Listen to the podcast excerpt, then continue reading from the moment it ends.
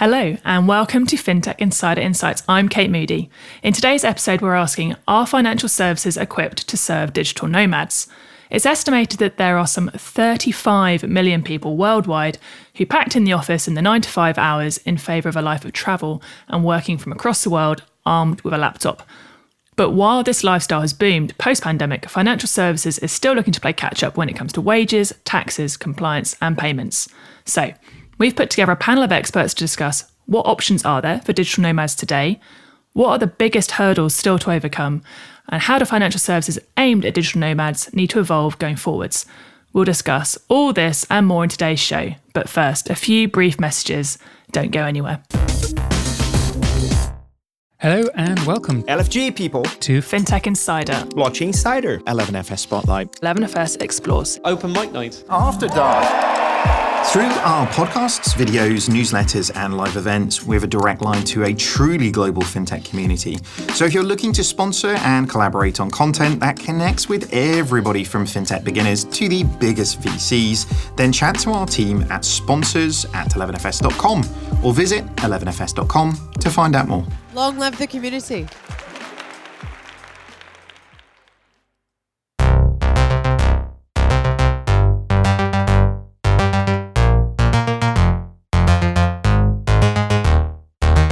Awesome, let's get started. As always, I'm joined by a panel of amazing guests who can shed some light on this super interesting topic.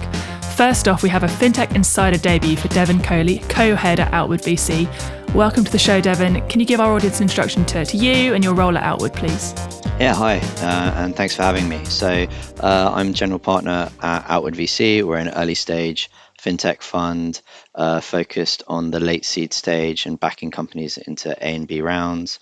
Our LPs include Investec, Blackstone, and a number of other institutions and family offices. Uh, we are shortly to launch Fund 2, having uh, invested in the likes of Curve, Monese, Bud, Primary Bid, Pepe in Fund 1. What a brilliant collection. Well, looking forward very much to hearing your perspective. So thank you very much for joining us. We also have a FinTech Insider debut for Chris Chera, creator at Remote Base. Chris, how are you doing? Can you give our listeners an introduction to you and your role at Remote Base, please? Hello, Kate. Hello, listeners. Uh, great to be here. Yeah, sure. The uh, the remote work and travel lifestyle changed pretty much my entire life. Uh, so now my mission is to help others who want to start or continue on their own version of that journey. Um, so Remote Base delivers on that vision by uh, being the independent voice of authority uh, in what is a sea of digital nomad accommodation options. So we curate top listings available with incredible discounts, and we share them on uh, share them on a, a, free email newsletter that goes out to thousands of members. A, good way to think of this is like uh, Jack's Flight Club for Airbnb. Awesome. I do. I do love Jack's Flight Club. So very excited to, to hear your take on the world of digital nomads. Thank you very much for, for joining us. And last, but by no means least, we have Daumantas Dvilinskas, CEO at TransferGo. Great to have you here, Domantas. What can you tell our audience about, about TransferGo, please? Well, thank you for having me. Happy to be here. So I'm co-founder and CEO at TransferGo, and TransferGo is a is a cross-border payments company for digital migrants. You call them nomads, we call them migrants, but at the end of the day, our mission is to make sure that they can move money instantly back home at a fraction of the cost.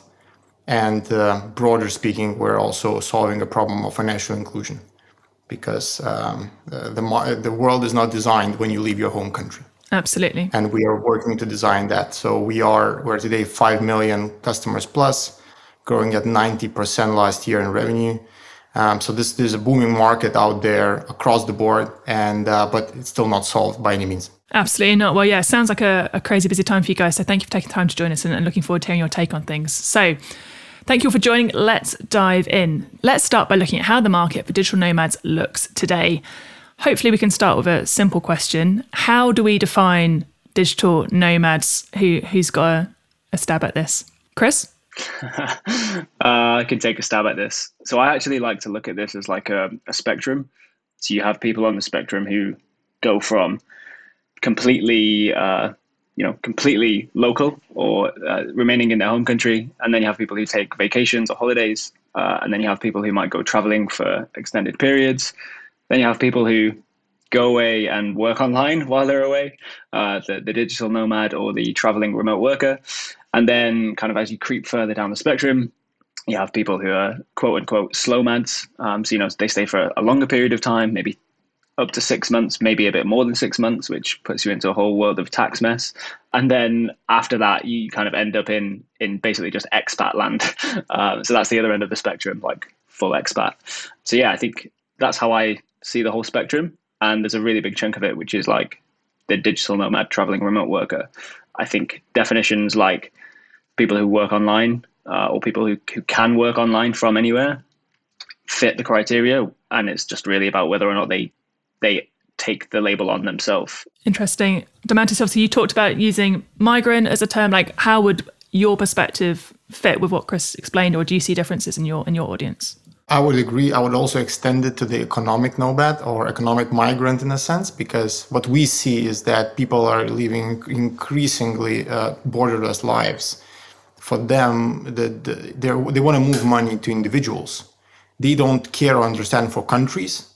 They want to be banked to be able to get access to financial services, you know, without any borders. And this is not the world that we live in today. Now, there clearly are different use cases if you are working in Bali for three months or if you are a seasonal um, worker in Central Eastern Europe sending money back home, but the access problems, problems probably are quite similar.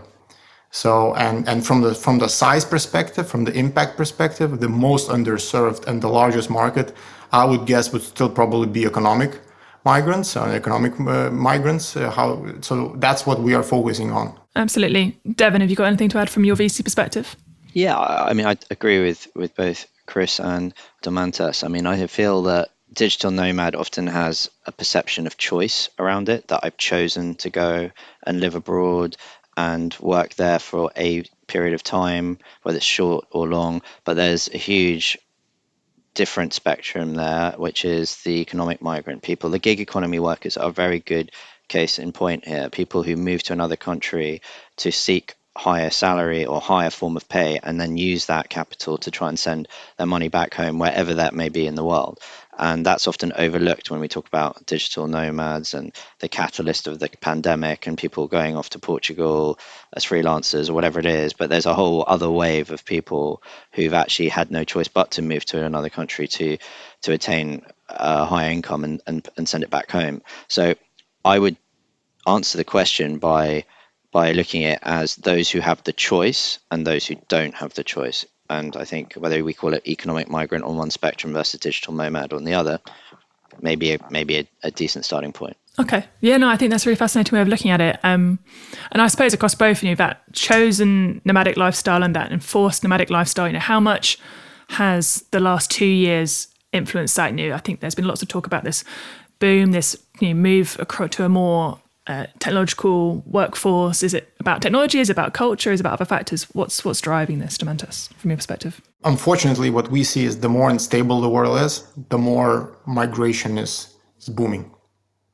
And we see that uh, the war in Ukraine has displaced not only 5 million Ukrainians, but it displaced um, you know, millions of Russians who fled, displaced millions in CIS, Central Eastern Asia, that have left and numerous other geographies that probably try to go either to Europe or to the US.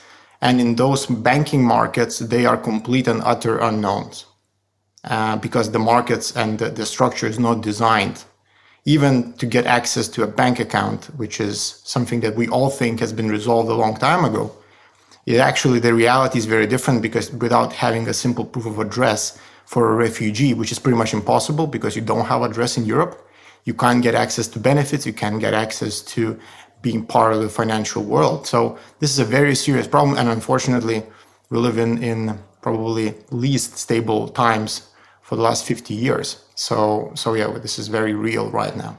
Absolutely. Um, Chris, obviously, you work directly with digital nomads in your role. I mean, my assumption is that they would be more typically in that sort of chosen lifestyle bracket. Is that is that fair? Like, what's the sort of typical economic work background for them? Yeah, definitely more of a choice, or yeah, people people choosing to to pursue this uh, lifestyle as a you know almost like a companies sell it as a, as a as a perk or a benefit, like flexible working or, or or the option or the ability to be able to work from anywhere.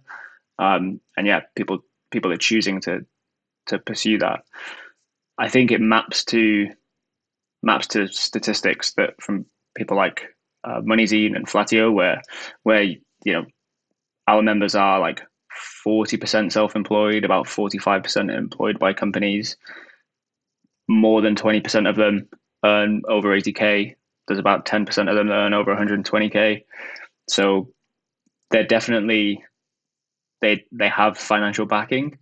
Um, they're they're working in roles that are well paid roles. They're like half of our audience covers IT or development, marketing, growth, partnerships, that kind of uh, commercial stuff, or internally in HR or ops or finance. Um, so yeah, there's a there's a broad spread, but they are in that in that category of higher higher earning roles. Um, and so yeah, there's there's some jobs that you just can't do remotely, right? There's some jobs that you that you need you need to be in a certain location for, and if you're doing that, then you can't you can't choose to you can't choose to take that role on the road.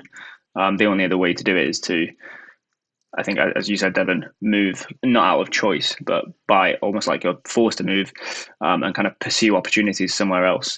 Um, so yeah, I think I'm not sure if that answers the question. No, no, absolutely. Um, I think we could probably do like a whole show on people like that have been forced forced to move and forced to relocate. So there's a huge wealth of, of stuff to unpack there. Um, I suppose I'm interested, but for those individuals that do choose to move, Devin, you know, what are some of the key financial decisions that you think those people are having to make when they are committing to that lifestyle by choice?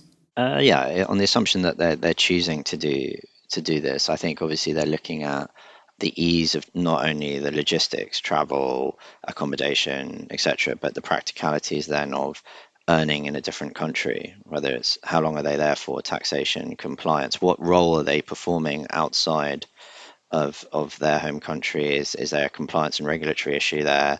Bank account ease, currency exchange, is it themselves or is it their families or dependents that they're moving? All these things are obvious things that people think of. And a lot of it is also dictated by duration. Like, am I going there for a set period of time? You had a wave of people escape the UK, for example, who were fortunate, able to during the pandemic, and pack up and live somewhere else for a bit. And often they were by themselves. Often they, they were able to do that and relatively young in, high, in, in, in, in highly paid jobs. So many of them are back in the UK now. So there are there are, I think those are the, the, the main things for people who have the choice. Yeah, no, absolutely. Um, Daumantas, obviously, we've seen a rise in e-residencies, um, you know, countries offering particular visas to these types of digital nomads. How successful do you think those e-residencies or visas have been? Well, we see probably different degrees of success across the board. Um, you know, we see um, uh, tax migrants, tax nomads that are going for and getting their residencies for tax reasons. We're, we're, see, we're seeing lifestyle. Uh, so I guess I think that the tax ones are uh, probably the, the, trickiest ones, I would say, because I think that it's still quite a bit of unclarity when it comes to how do you manage your taxes abroad. Uh, personally, I'm dealing, uh, and I see a lot of people dealing with that. When it comes to you know being employed, you know, 11% of our staff is contractors and they work everywhere. So we have an entire subset of our people team dedicated to make sure that their experience is, is, is measured. We have various companies that we employ across the board to manage their process so that make sure that they are comfortable from a tax standpoint, uh, etc. So this is this has changed after the pandemic and during pandemic, and I think there is a whole new market that we've seen sprung up just to manage this this new reality for sure and there's still a lot of gray areas and unknowns to be honest yeah it's um, hugely complex um, Devin, are you seeing more financial players looking to court this audience? Are you seeing digital nomads being mentioned in pitch decks more often? What, what are you seeing? Yeah, I think we had a wave during, particularly during the pandemic. and the beginning of the pandemic, you had a number of companies setting up to address this, or you had different uh, companies that already existed, sort of focusing more on less on economic migrants and more on digital nomads or actually referring to them as digital nomads. You've had companies in the sort of compliance payroll space or for remote workers like Deel, which have done which have really pushed through during the pandemic um, and over the last couple of years. So there's been a wave of capital going in, driven by people or the view that this would be a more long term play that digital nomads would be here to for, for good and the luxury of choice would be around um, and we'd be able to therefore be able to try and solve hurdles like tax, like compliance, like labor law, employment law, as as a as a, as a means, and and so you've seen that happen. Um, so I think, as I say, going back to what I said at the beginning, there was that, and then you've also seen, as there has been for a while, companies, and you know, one in our portfolio like Monese, which are focused on economic migrants, um, and those who perhaps don't have that choice and have come here and looking to just make their life easier with a bank account. Yeah, definitely. Um, well, I think that's a good opportunity for us to switch to focus maybe on some of those those challenges that you've you've zoomed in on. So, what challenges are there still to be solved for, for digital nomads? Chris, from from what you see with, with your customers, what are some of the biggest pain points that are preventing this from being a seamless experience for, for these individuals? I think it. Uh, I think there's responsibility on both sides. I feel like you can kind of slice this four different ways. There's like individuals and companies, and then in the individuals bucket, you've got people who are self-employed or work, you know, work for themselves, have their own company, or there's employee employees, uh, and then on the company side, there's well, I guess the company side is, is, is its own, so maybe it's just three three buckets, not four, um, and their job is like make it as seamless as possible for people to, if they want to, to pursue this lifestyle like Devon's just talked about Deel, like a huge uh, em- employee of record company, and like these these companies just like s- seem to sprout up out of nowhere over the course of of the pandemic. Although you know some of them obviously existed before, and I think the challenges are different depending on where you sit. Probably the biggest, I think the biggest one is tax because I don't feel like organizations like the actual tax authorities, global, globally tax authorities, I don't think are, are equipped enough to to be able to catch people who are who are, let's say, trying to find their way out of paying tax. I don't think people are fundamentally against paying tax somewhere, but there isn't really an easy way for them to for them to do it, um, or an easy way for people to know how or where. Companies companies have it slightly easier, right? Because the employer of record companies are kind of set up to do that. And and uh, Daumantas talks about like, yeah, the infrastructure there that, that's built for companies to to enable that and to to give people opportunities. But on on the individual side, like it's it's still really really difficult. So I think as digital nomads, people who are pursuing this lifestyle, if their company isn't set up in the proper way, I think it's a it's almost like this this gray cloud that just sits over you in terms of like how do I how do I now go about making sure that I'm compliant? People aren't necessarily looking to to evade things, but um, I'm sure that that's happening just just by consequence of there not being proper methods for people. For sure. I mean, Daumantas, as you know, Chris said, you, know, you touched on tax being an issue that, that you see. How much of a minefield is it? Like, where are the main problems at the moment? Well, taxation is is only one of the issues that we see and this is more on the affluent side, I would say. And there's there's ways how to manage that. Uh, but I would also touch upon a couple of other structural problems uh, in in financial services that exist today that prevent access and prevent access to you know banking and prevent access to uh, to credit. So on a banking side, I think I would point to, especially in Europe, that there's a huge fragmentation of local IBAN infrastructure. And what that means is that banks are still dominating through regulation uh, ownership of local IBANs, which means that in certain parts of Europe, you can only get banked with a bank. Uh, means you can only get a bank account that can deposit, then you can deposit your salary if you are being banked with, with a traditional institution. And even though the regulation should allow for non-banks to offer that easily, you still need a bank sponsor in, in many respects. So there is that, which is access and, and uh, you know, and uh, this is, I think, very should be very universal for both nomads and, and economic migrants. It's access issue. And, and secondly is this is a, a, bigger, bigger problem, much more difficult to solve, but it's that need for international credit scoring and international credit house. Uh, right? Because right now, if you would like to offer these people who need the credit the most, you would need to collect credit from one country and, and create defaults from another or collect the defaults from another. This doesn't happen and that's why people who are in the need for that they are pretty much underserved because everybody is treated as high risk if you enter a new country and it's the same for nomads or, or for, for migrants even more important for migrants so i would say that international credit scoring and the need to set that up is, is hugely important and no one's really cracked it yet. Yeah, we've had a couple of um, guests, I think, on the show. There are definitely some fintechs that are starting to look at that. But as you say, it is a huge problem and definitely something that needs to accelerate and, and roll out faster. Um, Devin, obviously, we've obviously there's lots of issues in this space, so I think we could spend a lot of time on it. And one thing we've not touched on, I suppose, explicitly is is payments. So, what payments problems do do you see, or do your your potential portfolio companies talk about, if any? Yeah, I mean, I think I, I think tax and and access aside, I think like payments, the, obviously you've got currency risk, you've got the ability to onboard. I mean, in order to make a payment, you've got to be onboarded. In order to be onboarded, you've got to have an account somewhere, and it's often not if you're if you're working in X but paying predominantly to your back to Y a different country, then you may it's easy to get the bank account in X, and getting that and getting that access is not easy for a digital nomad and even less so for an economic migrant. So, you know, onboarding procedures for companies, some some some companies even in Europe struggle to onboard small freelance businesses. They just can't do it. And then so setting up the account in its first place is difficult. Then making international payments through those banks can sometimes be challenging. And you're also then taking FX risk. So I think those three aspects in terms of I think probably contribute to making payments quite challenging. You then also then impact that with what type of payments then goes back to the tax point because you they may be flouting certain tax laws. And to Chris's point, I don't think people deliberately intend to, but as we all know, tax policy is deliberately opaque.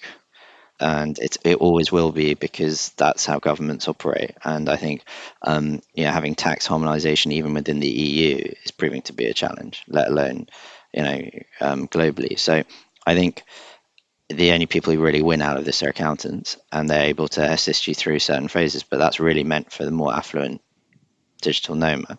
So I think payments, not just the rails and the onboarding and the facilitation and the and the actual, if it is in fiat currency and in, in FX risk, all of this is is these are problems which have been slightly addressed and are being addressed, but and they're much better than they were five, seven years ago. But I think they can all be finessed far uh, in, in a far better way. Interesting. I agree absolutely. Um, Chris, I think there's a bit of a halo around this idea of digital nomad. Sometimes people see it as this very like luxurious you need lifestyle of choice and freedom, but you know, are there actually sort of hidden costs and expenses that add up for these people that we're not mindful of in the way that we should be? Well, first of all, thank you very much, Kate. I, I really appreciate the recognition of the halo there. Um, no, I think this is two sides of the same coin because yes, there might be some hidden costs, but actually, one of the things that this lifestyle promotes is is like a, a, a minimalist lifestyle, like a lifestyle with less um, less dependence on material possessions, less dependence on stuff, and less dependence on crap. Like there is so much stuff that you give up without really realizing that you give it up. And I think one of the things that you hit on is the fact that whilst there's a lot of glossy content that shows this lifestyle as being, you know, glamorous or, or luxurious or whatever, uh, and and idyllic, like actually there's there's things that people have to pass on to make this lifestyle work.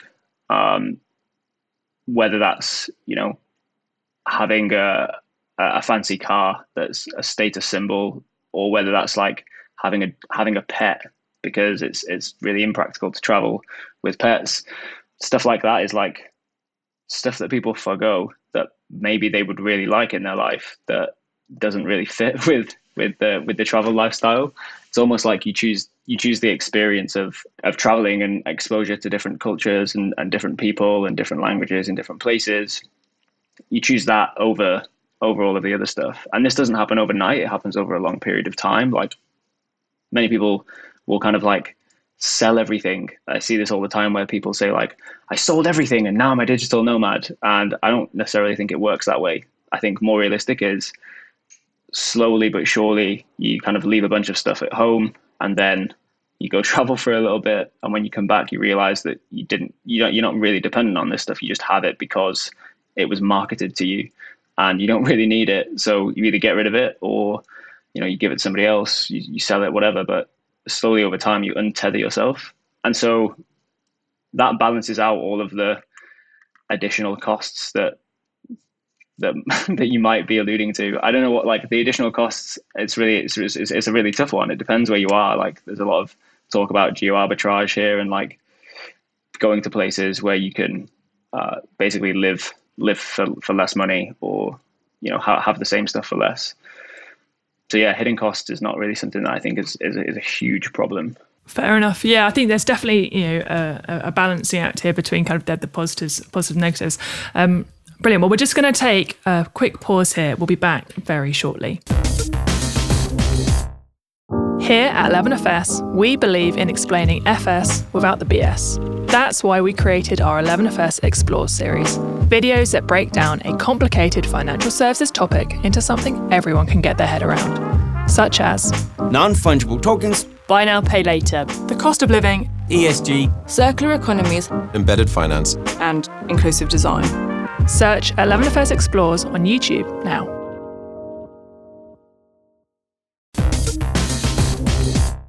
Okay, let's now move on and look at how things might change in digital nomad world and the services supporting that, how they might change as well. So, with workplaces becoming more populated again and the current economic downturn, what's what's the thoughts in this group? You know, do we think we're going to see an increase or a decrease in the number of digital nomads going forward? Devin, what do you reckon? Uh, my, I think our initial instinct is is that I think whilst the pandemic and and a shift in technology and remote work was a catalyst for digital nomads over the last few years. I think there will be a pushback on that, partly because migration laws, partly because of taxation, and partly because of um, the move or shift away from and the economic climate that we currently find ourselves in. I think whilst it is whilst people are trying to set up businesses and some of the most successful businesses have been set up during a recession, I think it's also people looking to go necessarily, some people are naturally looking at going back and working for a more mainstay corporate. And I think we're seeing that in some job trends that we've viewed.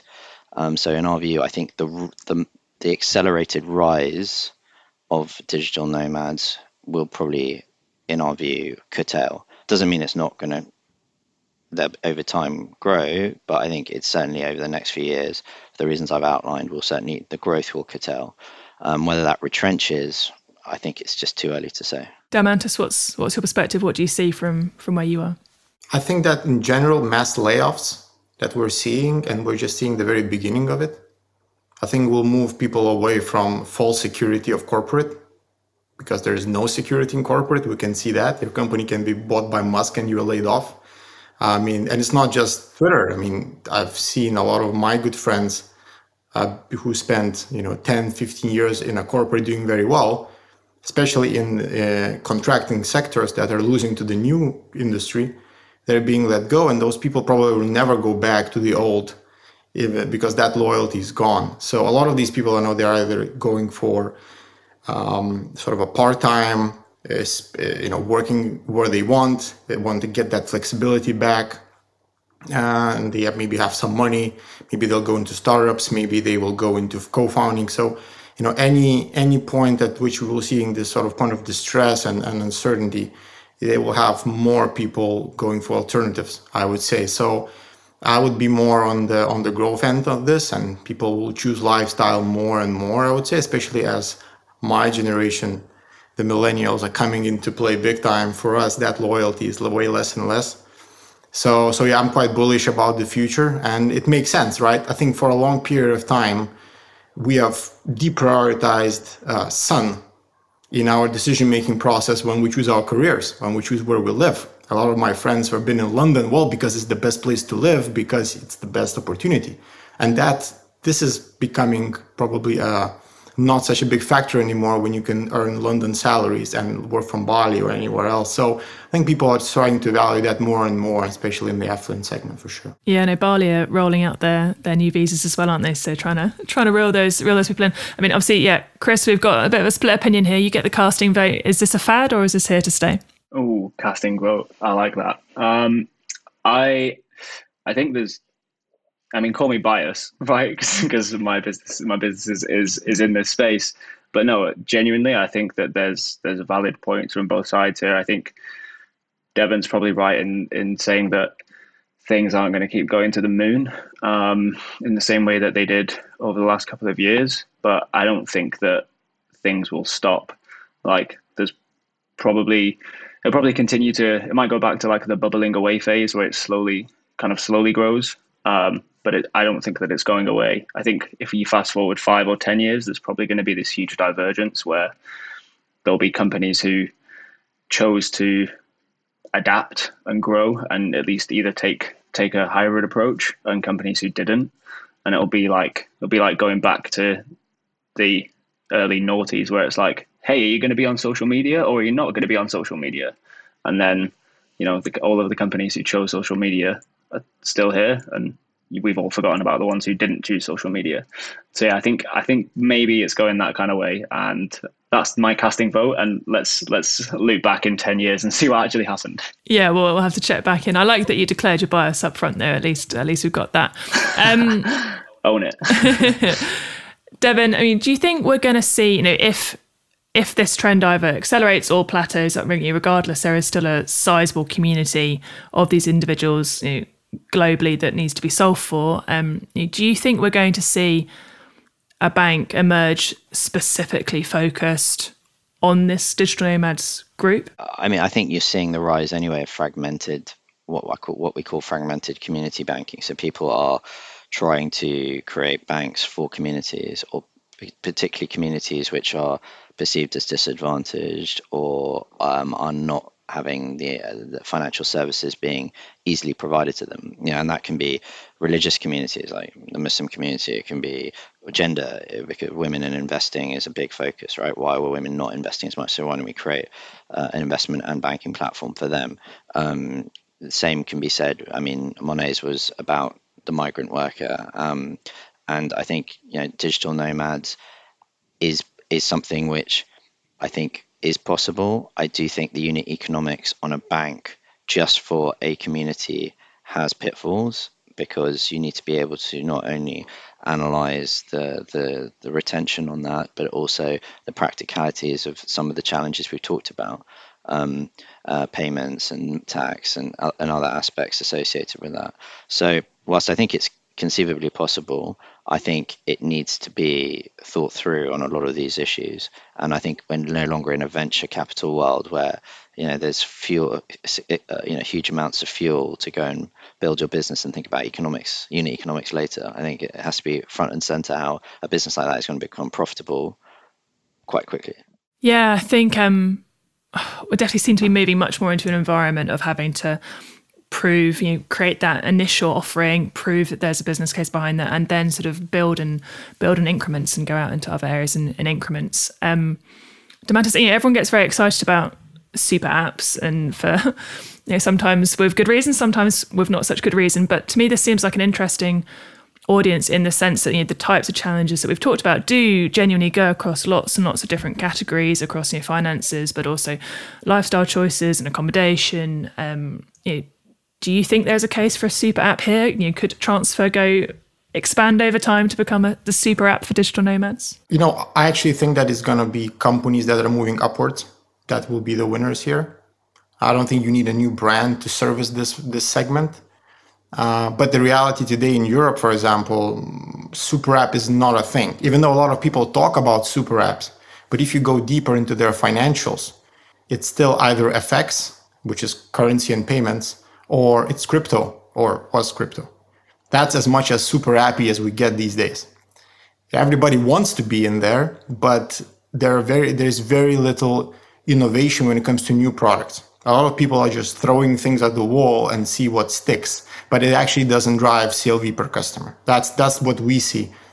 And but I think generally speaking, I think the digital bank will be much more monopolized place than traditional bank because you don't won't need that many digital players because what we see already is that a pure banking model when it comes to paying per account has largely failed. Uh, there's very few profitable or good companies that were able to to build up in that way. Most of them are either in payments FX and they're using banking as an entry point. So I think that the best companies will emerge, the ones that will be able to scale beyond payments, uh, because payments will soon going to be a commodity, you know, instant, very low cost. That's happening. We haven't scaled everybody, but the next chapter of winners and those super apps will be the ones that will solve these structural problems around credit, around access, and around uh, you know delivering identities to people that don't have identities, that they could get access to various financial products. Because right now we don't have a problem of having a lot of different products out there. But most of customers globally, especially the economic migrant and, and probably nomads as well, because they're in another country, just are not eligible. So, for example, a Ukrainian migrant in Europe is not able to access Robinhood trading for only reason that they fall outside of their risk profile. But this is a problem of identity. This is the problem of transferable identity across the web rather than actual problem with specific demographics, right? So I think we need to solve structural problems like like the, the similar thing we had to do in payments. Like we are in payments for a decade. Now 80% of our transactions are instant 24 7 and for like 3% of the cost of traditionals. But we did that not through blockchain not through you know a lot of the, but actually by building within the the traditional system and building our own clearinghouse on top. I think similar stories will happen when innovation will happen and transform how we look at identity transform how we look at, at, at cross-border credit and those will be those actual super apps in Europe that will have multiple revenue streams that are big as big as FX. So um, I think that's it's going to be a different flavor of, of what we see in WeChat, for example, which is a government supported super app, which is not never going to be a market in Europe. So they will be, but they will require some significant innovation, I would say. Devin, obviously you touched on you know, fiat earlier on, eh, and Daumantas has talked about you know, the scale of structural change that's needed, whether that sits in the traditional fiat ecosystem or, or the crypto world, I guess is, is something that a lot of people are interested in. Do you do you think the crypto industry will move in if the traditional fiat infrastructure doesn't go through some of the changes that Daumantas has, has outlined? I, I, I think we're, we're quite bearish on, on where the crypto world is, and for obvious reasons. Right now, I think the crypto world needs to look inside itself a little bit more before it starts trying to solve other problems in our view. Um, that may sound quite harsh, but I think uh, there's a lot of cleaning up needing to be done. I, I, I, think we're probably being a bit harsh on how financial services is generally serving this community. I think, you know, given where it was 10 years ago, and we always have to look at things in, I think, schemes of five years, not in one year, um, or five or 10 years. I think we've come a long, long way. I think the question is there are certain bits which need to be corrected, and some things whichever way you look at it, are out of the hands of of, of builders um, or venture capitalists, even like tax. Um, and so these are things which which will take time to to find the best possible seamless, frictionless route to to to solve. So I don't think crypto is the answer, to be honest, for for for digital nomads. Uh, I don't think it helps solve some of the problems that we've talked about. It may provide a short-term solution, but then if you're taking being paid in digital cash, particularly, you're also opening yourselves up to a whole wave of volatility in different area.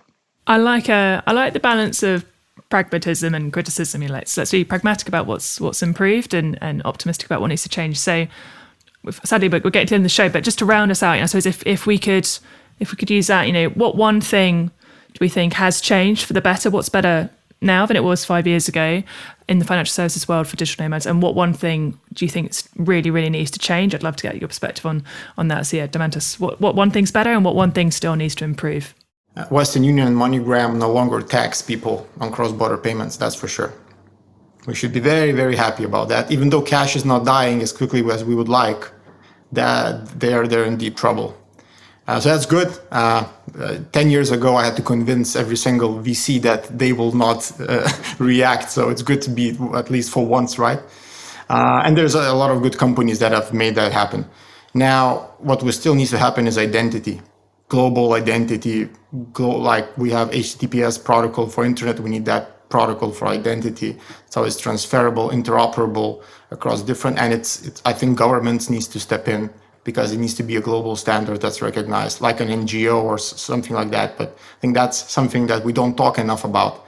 because that's going to be a main uh, and a huge enabler for anyone, nomads, migrants, anyone who wants to you know leverage their identity and, and have it transferable. Chris, what do you reckon? One thing that's improved, one thing that's that still needs to be fixed.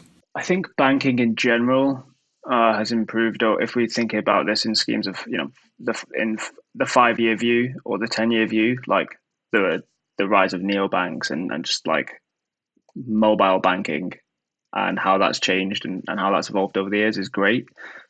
Obviously, a lot of work to do, but if we look back five years, I think that's a big win. Um, one thing that still needs to be improved. This touches on what you've just said, Daumantas, which is like the recognize countries recognizing that global mobility is something that needs to be tackled and kind of pulling their weight a little bit on on everything else. Like a lot, a lot of the the makers and the builders um, and the technology world are there and, and, and want to build this stuff and want want to bring it to, to market. Or that's how I feel. Uh, but I don't. I think that governments are kind of governments or, or, or governing bodies kind of keeping a lid on it without really realizing it. But they're just a lot a lot slower, a lot slower to to adapt and to to welcome this this kind of stuff. And Devin, last lastly on you, what, what one thing that's good, one thing that needs to change? I, if I were to boil it down, I'd say democratization and access of financial services. Someone can move from one country in Europe to another and open a bank account in a in a, in a matter of minutes. That's fantastic. That couldn't happen a, few years ago. I think uh, in terms of what can be improved, I think a greater standard. that We talked about identity, standardization of identity, and standardization and inter- and standard interpretation of law uh, employment law, labor law. Um, I think these things would be very tax law would be great, would make life easier for, for, for this sector. Um, and I think if we can get certainly within certain countries, you know, whether it doesn't have to be across regions, even like the whole EU, but Benelux or certain countries where there is like migration between areas, uh, greater harmonization, I think that would that would be very helpful. For sure. Fingers crossed. Well, sadly, we've run out of time, so that wraps up today's discussion. Thank you so much for, for joining me. Where can people find out more about you and the companies that you represent, Chris? Um, so I am probably most accessible on LinkedIn, linkedin.com forward slash in forward slash Chris Chera. Or if you uh, want to come and get some fantastic accommodation deals, you can sign up to the newsletter uh, remotebase.co. Uh, and if you hit reply to any of those emails, you basically land directly in my inbox. So that's the fastest route to me. Awesome. Devin, what about you? Like Chris, LinkedIn, uh, Outward VC LinkedIn page, or e- even if easier, our webpage, outwardvc.com. Brilliant. And Daumantas, what about you? Well, if you go to transfergo.com, you can now find the best FX deal from 10 pounds to 100,000. If it's not, ping me on LinkedIn. I will make sure you guys get it, especially if you come with the show. So if you've seen us here, let me know. I will make it happen. Uh, joking aside, yeah, I'm on LinkedIn. Um, respond fairly quickly. Uh, so yeah, happy to connect. Brilliant. And you can find me also on LinkedIn at Kate Moody and on Twitter at k8.moody. Thank you so much for listening. If you like what you've heard, you can subscribe to our podcast and don't forget to leave us a review. It helps us to make it better and helps others to find the show. As always, if you want to join the conversation, find us on social media. Just search for 11FS or FinTech Insider or email podcasts at 11fs.com. Thank you very much. Goodbye.